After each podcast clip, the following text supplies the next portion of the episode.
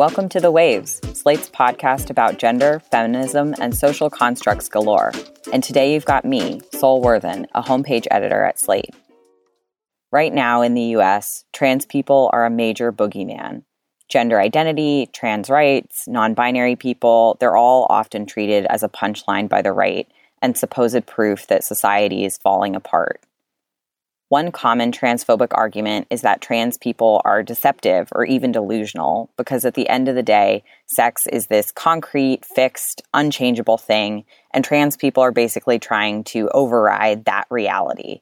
So, in this vision of the world, whatever it says on your birth certificate is essentially something that will define you forever, no matter what you do after you're born. I find this argument really offensive and frankly tiresome. It's not some bold new claim, it's old news. Trans activists and scholars have spent a long time and a lot of energy explaining the nuances of sex and gender and making the case that self identity matters more than whatever your legal documents say. So I went to women's college, and when I first got there, the admissions policy was that only people whose identity documents said that they were female were eligible for admission. I was involved with student activism to get the admissions policy changed to allow trans women to attend. A big part of our argument was that the college should focus on self identity rather than relying on birth certificates, because under the original admissions policy, trans men whose documents listed them as female could attend the school but trans women whose documents said that they were male could not attend. It's a women's college, so that seemed pretty backwards that some women were excluded while some men could attend. And so I think one thing that this uh, brings up that's worth dwelling on is that sex, like gender, is also something that is constructed. It's not this quote unquote natural thing we know that there's way more biological diversity that can be summed up by the categories male and female.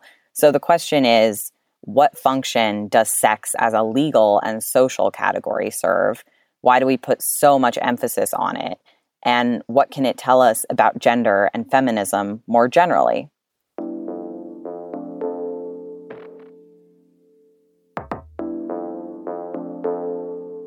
On today's episode of The Waves, we're going to unpack some of these questions with the help of Professor Paisley Currah, who recently wrote a book called Sex Is as Sex Does Governing Transgender Identity.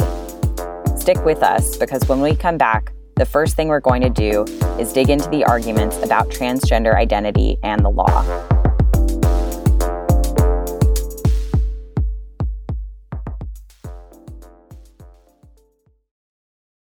Welcome back to The Waves. Paisley Currah is a professor of political science and women's and gender studies at Brooklyn College and the Graduate Center of the City University of New York. He is the author of the new book, Sex Is as Sex Does Governing Transgender Identity.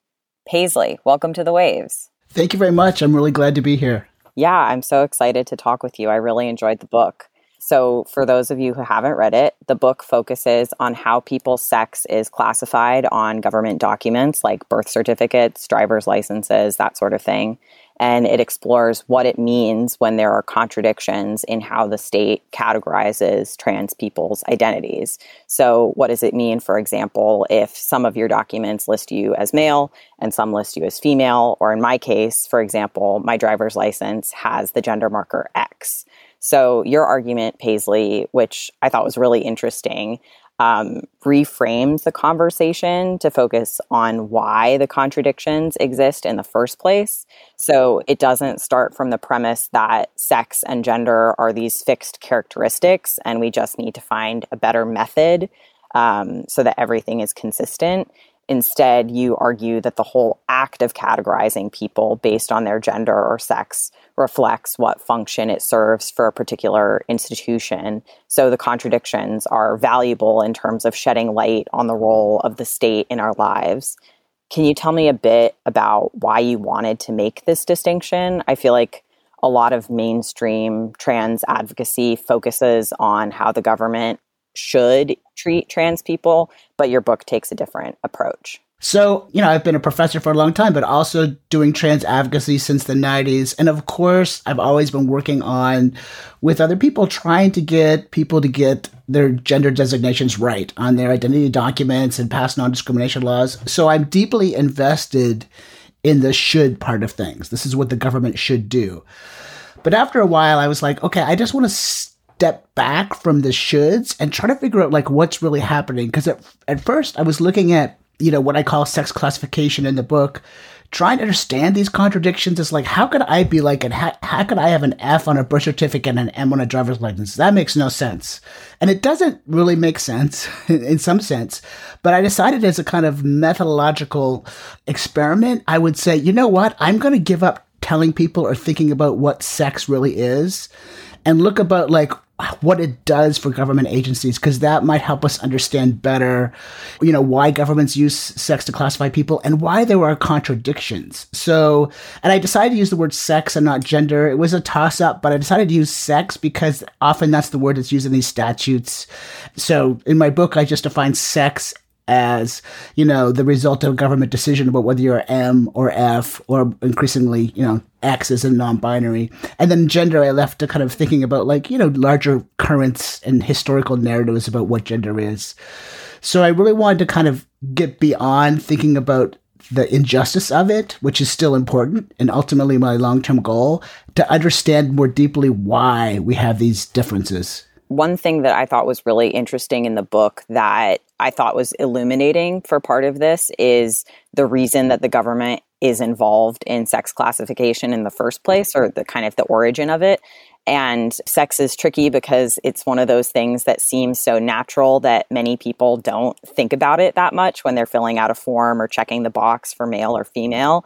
And a lot of people think about it as just something that is, and the, the purpose of listing it as part of our identification is just to reflect a reality rather than something that is being constructed.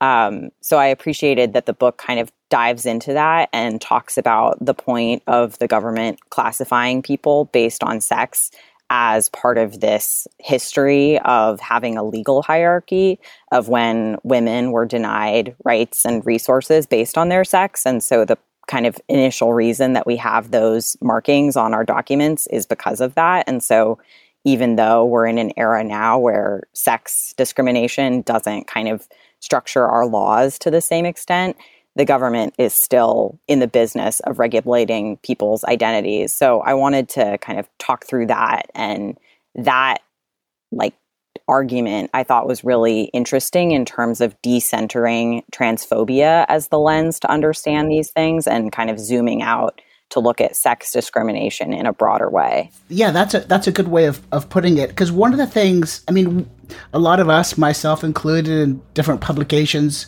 would kind of narrate this kind of growth of a transgender rights movement.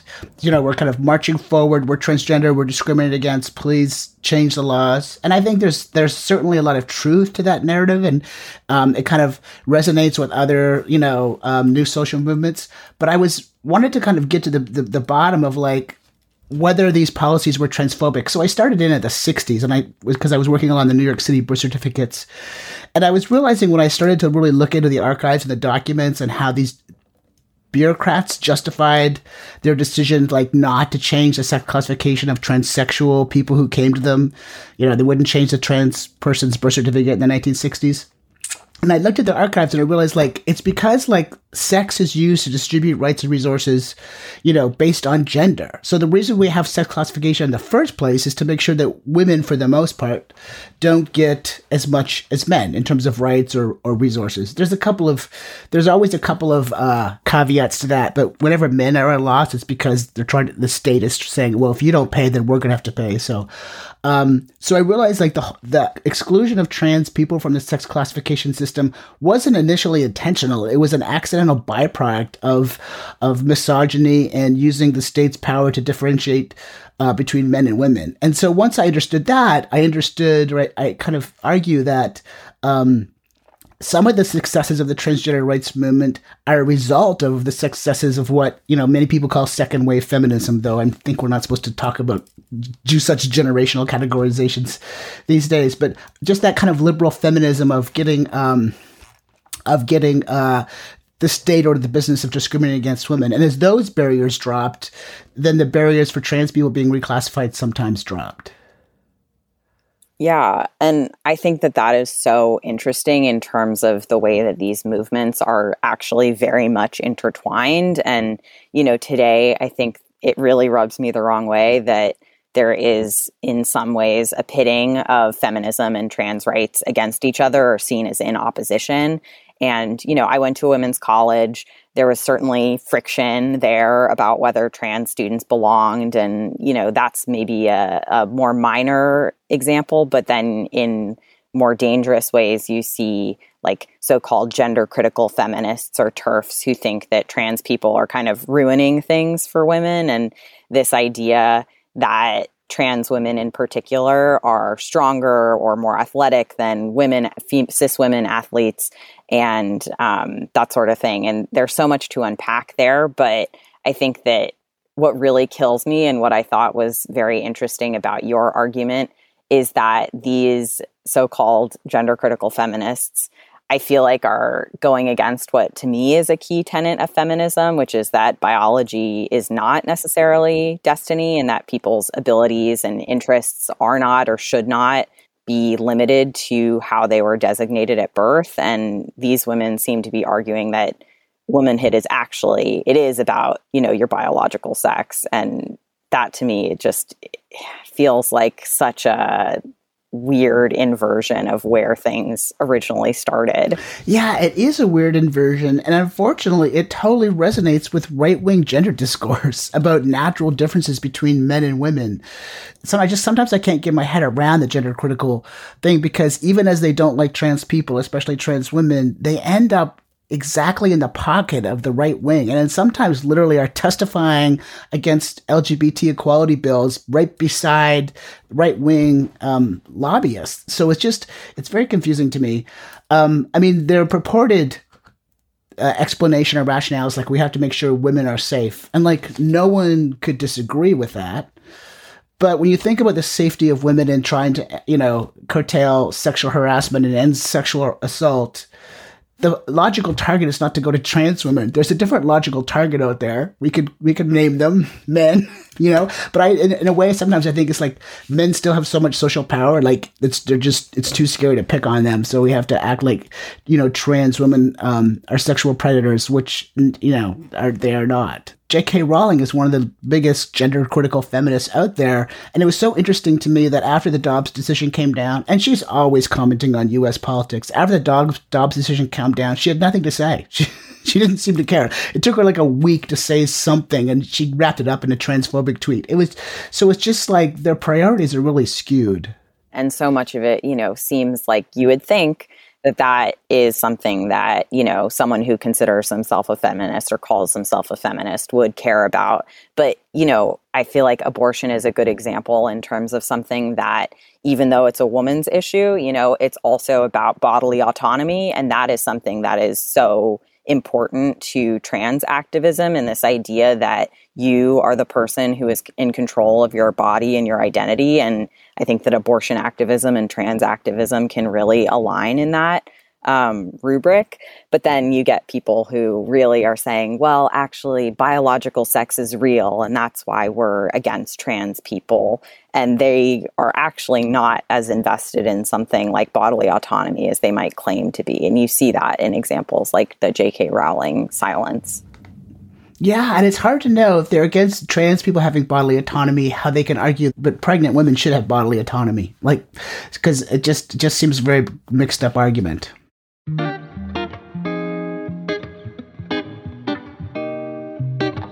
We're going to take a break here, but if you want to hear more from Paisley and myself on another topic, check out our Waves Plus segment where we're going to talk more about the moral panic around trans kids and how it became such a big part of the culture wars.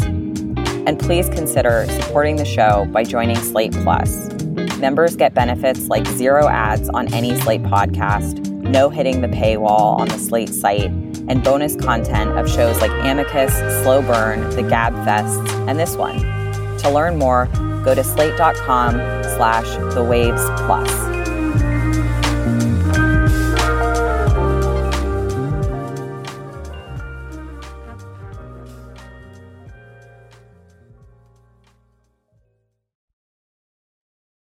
Pivoting a little bit, but still talking about these rights, I thought that your discussion in the book of marriage as one of the last sex based rights until the Supreme Court ruling on same sex marriage uh, implemented marriage equality. Um, I thought that was interesting in terms of thinking about the way that, yeah, the government is still involved or not involved, but then also kind of a success of this movement. But in the book, you talk about some examples before Obergefell about trans people and their access to same sex marriage or opposite sex marriage, as it were. Can you tell me a bit more about those examples and what you learned from um, the contradictions and kind of twisted logic that came up there? I was trying to figure out, like, why in these places where you can which and you could change the sex classification in your driver's license and you could change your birth certificates um, why or was this all this bad appellate case law on uh, tr- uh, marriages in, in, which there was one transgender spouse. So it's like that's a weird contradiction. I was like, they're just not getting what sex is, and I realized like, no, sex is like an output, not an input. And so what I kind of came to realize is that like identity documents serve a different function than marriage. So identity documents are about surveilling people, tracking people across a territory, making sure people have like a piece of paper, and now it's more you know now it's more digitized, but a piece of paper that kind of says this is who that who I am. So it's actually it was always been in the interest of like the departments of motor vehicles, you know, to um, to let people change their identity documents. And driver's license have long were like the first state institution that like let people change and the first state the first state institutions to drop really difficult obstacles to changing your sex designation like like surgery or even any kind of uh, medical um, uh, transition yeah i didn't when i changed my gender marker on my driver's license i didn't have to give them anything i just said that i wanted it to be x and they did it nothing required. Yeah, I think there might be like 18 there's a number of jurisdictions now, maybe 18. I keep it's hard to keep track. They change so fast where you where you can do that. And then there are these cases, a whole bunch of cases where these courts would rule that for the purposes of marriage, this trans woman who was married to a cis man was actually a man and the marriage was invalid. And I was like, why, if she can change her birth certificate or driver's license, why can't she be female for the purposes of marriage? And then what I argue in the book is that marriage serves a very different state agenda. So marriage is about kind of controlling populations. There's this kind of probably too much political theory talking about how like marriage is this kind of technology to kind of tie people to the land and to a, and to kind of create populations. And it's marriage has been a tool of tool of nation building. People like Nancy Cott talk about that, or Peggy Pascoe in terms of anti-miscegenation laws, deciding who can get married and who can't who can't get married. And so trans people kind of walk right into the the very different um, function that marriage plays. So there was one. Um, one uh, jurist in the European Court of Human Rights, he was looking at a trans marriage case. He's like, oh my God, if we recognize the gender of this trans person, it's going to throw centuries of property and inheritance law into confusion. We can't do that. So, so when I looked at the marriage cases, I saw that like they're always fighting over something. So it was maybe child custody, it was, or often property. Uh, maybe the one of the worst cases involved a woman named Christie Lee Littleton in Texas and uh, her husband died in a hospital, and she was suing the hospital for medical malpractice. And the hospital's insurance uh, company and its lawyers were like, aha, we can figure this out. We're not going to deal with this malpractice claim. We are going to say that because Christie Lee Littleton was assigned male at birth, of course, they didn't put it that way, um, she's actually a man, and therefore her marriage to this fellow is a same sex marriage and therefore it is you know not valid under Texas law. This is like 1999, and the uh, an appellate court in Texas agreed. They said you know a surgeon cannot change with a scalpel what God created at birth. Um, and so the hospital didn't have to pay out. Or other other cases involved like uh, people fighting over property and inheritance rights. So when there's something at issue, there's a tangible thing to fight over, trans people were more likely to lose. But when it comes to being tracked in terms of identity documents, the policies have always been more much more easy to change. Yeah, and and that makes sense in terms of, you know, I think as you said in the book, it, it is in the best interest of, for example, the DMV, if you have someone who appears to be male, that's how they identify for their document to reflect that. And it throws kind of everything into chaos if there's that discrepancy. But as the book lays out with the examples of these um, marriage cases, there are people, yeah, who are fighting over money or the custody of their children, and marriage as an institution is so much of how in the United States especially rights are apportioned and your access to you know housing wealth development and you know families and all sorts of things are through marriage. And so being able to access that has a whole different kind of outlook in terms of what you're able to do as a citizen and kind of fighting over that has in some ways much higher stakes than whether or not someone has the right gender marker on their driver's license for example. Yeah so so that's why you were saying earlier like i'm trying to decenter transphobia. Like it's good that driver's licenses and DMVs have are making their policies towards trans and non-binary people better, but sometimes it's not because they're it's not reflective of an absence of transphobia. It's because it's helpful to the state institution we're talking about that they do that policy. So that's so that's why I kind of want to kind of look deeper into the origins of things. Yeah, I think that understanding that the idea of transgender identity is something that as an organizing principle is relatively new. And obviously, there are people who have defied gender binaries and been kind of outside of what people generally think of as male or female um, for a long time. But, you know, especially pre maybe mid 20th century, most people were not thinking about that in terms of transgender um, because that didn't yet exist as an organizing principle. I think is kind of useful in terms of just the integrity of the argument and ha- kind of making it hold up a little bit better.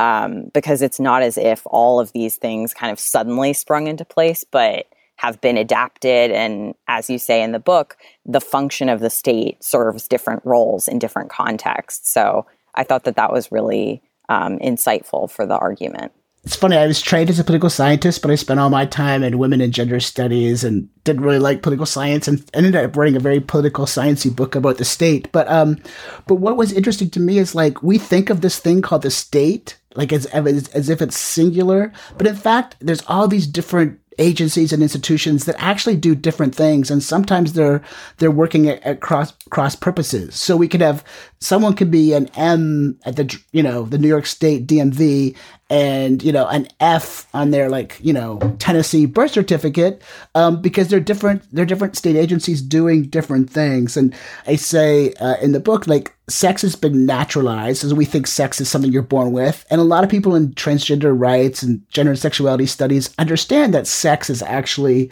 something that is like an effective power relations and all that sort of stuff, which is great. But I think when it comes to the state, we don't have a sophisticated view. We just think the state is some nice bumbling night watchman. We have to just explain things right, and then they'll the state will just fix it. But the state is this kind of the states are a series of institutions that like have just you know collections of norms and rules of way doing th- uh, and ways of doing things. It's not necessarily hierarchical and as rational as we think. I thought that that was a great clarifying point to make and just really helps reframe a lot of things. And kind of zooming out with the book as well, um, I wanted to spend some time talking about your critiques and reflections on kind of the state of the trans rights movement. You've obviously been involved in trans advocacy for a long time, and I think there are maybe some counterintuitive perspectives on the focus and the tactics that the mainstream movement is taking. Can you tell me a bit more more about that and if your thinking has evolved since you started writing the book? I have criticisms of identity politics and the transgender rights identity politics model of course, I have, of course, when someone from outside the trans and community critiques it, I'm like, no, be quiet, you know. So I'm kind of like in that internal external thing. So, but I do talk about like this idea that like the key distinction we, we always focus on is between transgender and cisgender people. So, for example, I have a chapter about incarceration where I talk about how like, you know, trans rights advocates make the kind of, it's an appealing argument to say trans prisoners have it really bad.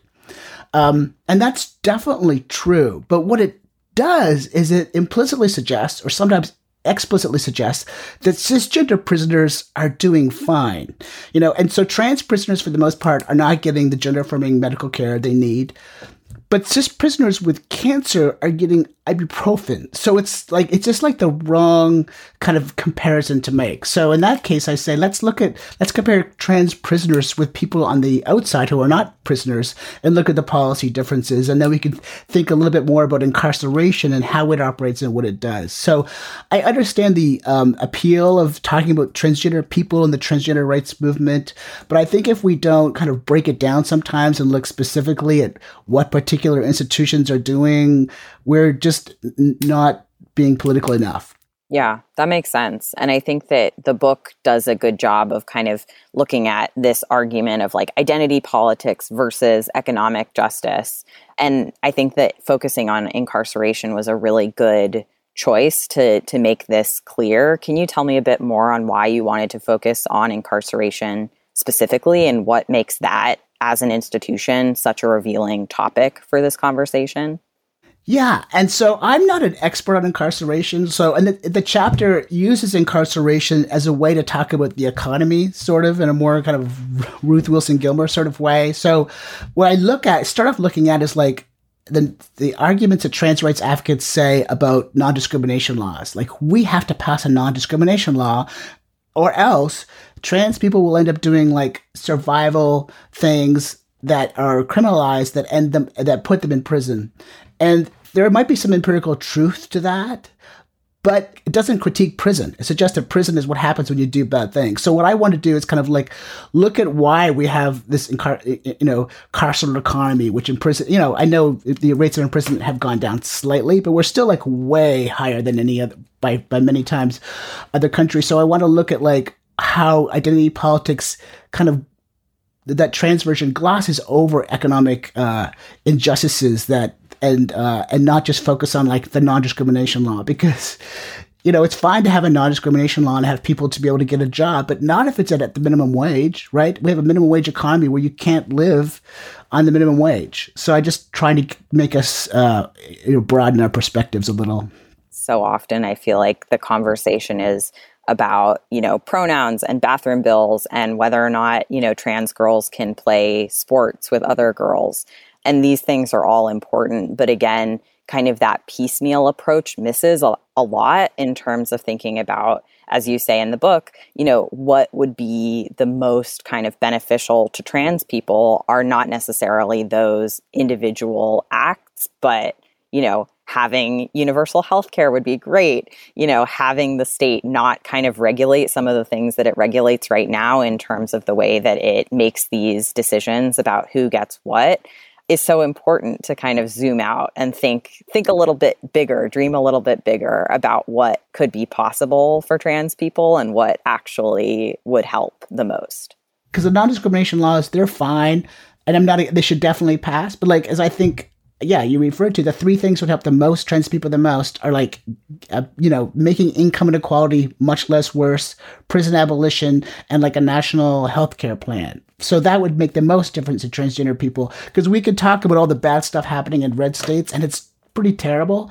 But we have to remember that blue state life for trans people is also not good in terms of like the access to healthcare and income inequality and incarceration. So we have to kind of keep the big picture in mind. And I think that that goes back also to what we were talking about earlier in terms of this uh, kind of pitting feminism and trans activism against each other. Is that, again, so many of the things that help women in general are also things that help trans people. And to zoom out even further, basically anyone who is marginalized by the state, people of color, people who are, yeah, low income, people with disabilities. There's so many linkages here that trans people are not kind of the only ones dealing with these issues or the only ones who benefit from certain things becoming the reality. And I think that that is very valuable to kind of broaden the movement and and see things in a bit more universal way. Yeah, we need to kind of not just focus on these like uh, identity based things. And of course, I'm not. Sometimes there's not. There's fewer and fewer people like this on the left, but there used to be this kind of critique of like, oh, the identity politics of transgender people. It's just about recognition, about getting their stamp on their ID document. And I'm like, yeah, you try having the wrong sex classification on your ID document when you buy a plane ticket or go to your Williamsburg bar, dude. Like, you know, like so we can't. So that kind of critique of of trans identity politics drives me crazy because they're coming from cis people with usually pretty unexamined privilege to the way they move through the world. So we definitely need to have those those that kind of recognition in place, even just so people can do politics slightly safely. This has been a fascinating conversation, and I'm so glad to have talked about it with you. Yeah, no, absolutely. That's our show this week. The Waves is produced by Cheyna Roth. Shannon Palus is our editorial director. Alicia Montgomery is vice president of audio, and Daisy Rosario is senior supervising producer of audio. We'd love to hear from you. Email us at thewaves at slate.com. The Waves will be back next week. Different hosts, different topic, same time and place.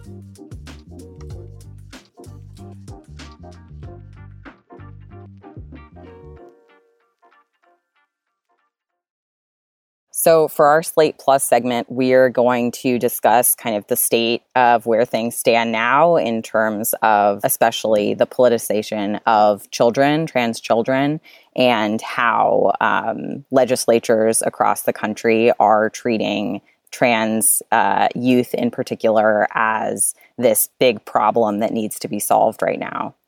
So one thing that happened this year that I think is really indicative of the moment we're in is in Utah in March, um, the Utah legislature passed a bill. It's one of many now, and unfortunately, in the states, like one of 18, I think, that banned trans girls from playing, you know, sports in high school and elementary school, or playing sports on girls' teams in high school and elementary teams.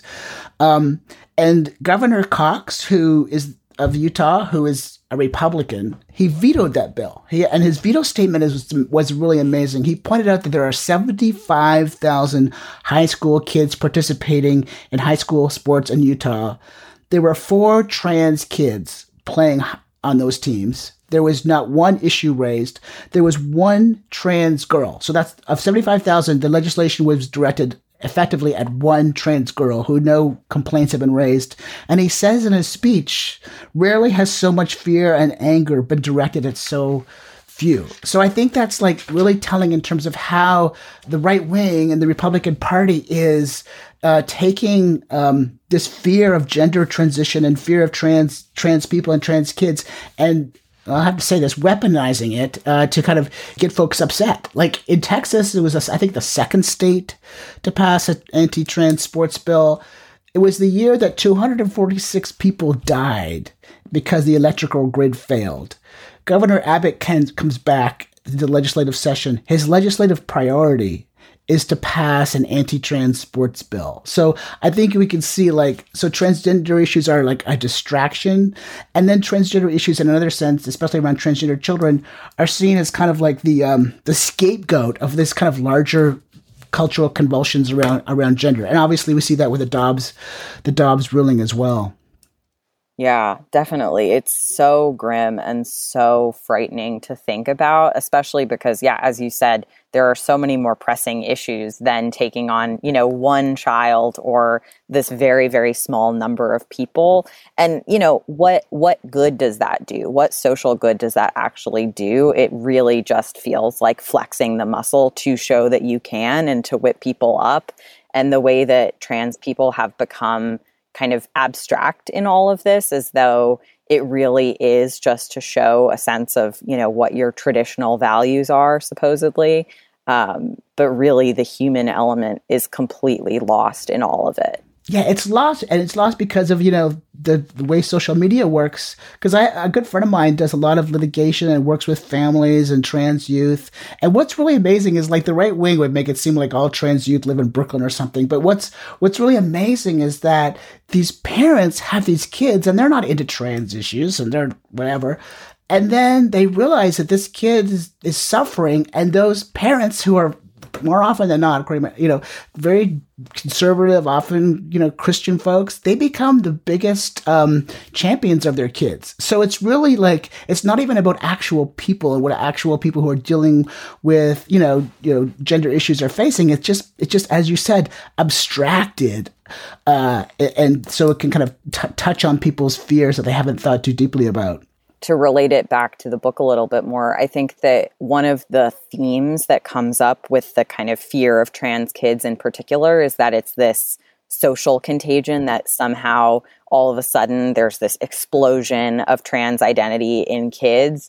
And I think that there's some hope with the sex classification tools that the government has that that can kind of stem the flow that, oh, well, if you just don't let children transition, if you don't let them, you know, kind of legally or socially become who they want to become, that that will kind of stop things in its tracks.